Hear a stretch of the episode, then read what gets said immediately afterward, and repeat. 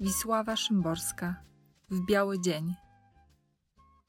Do pensjonatu w górach jeździłby, na obiad do jadalni schodziłby, na cztery świerki z gałęzi na gałąź, nie otrząsając z nich świeżego śniegu, za stolika pod oknem patrzyłby.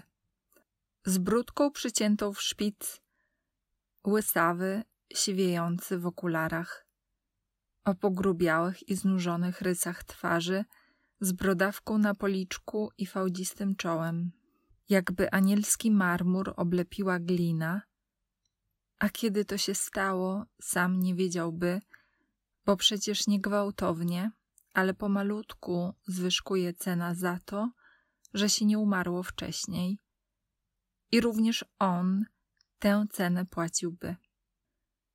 O chrząstce ucha, ledwie draśniętej pociskiem, gdy głowa uchyliła się w ostatniej chwili, cholerne miałem szczęście, mawiałby. Czekając, aż podadzą rosół z makaronem, dziennik z bieżącą datą czytałby wielkie tytuły, ogłoszenia drobne, albo bębnił palcami po białym obrusie, a miałby już od dawna używane dłonie o spierzchłej skórze i wypukłych żyłach.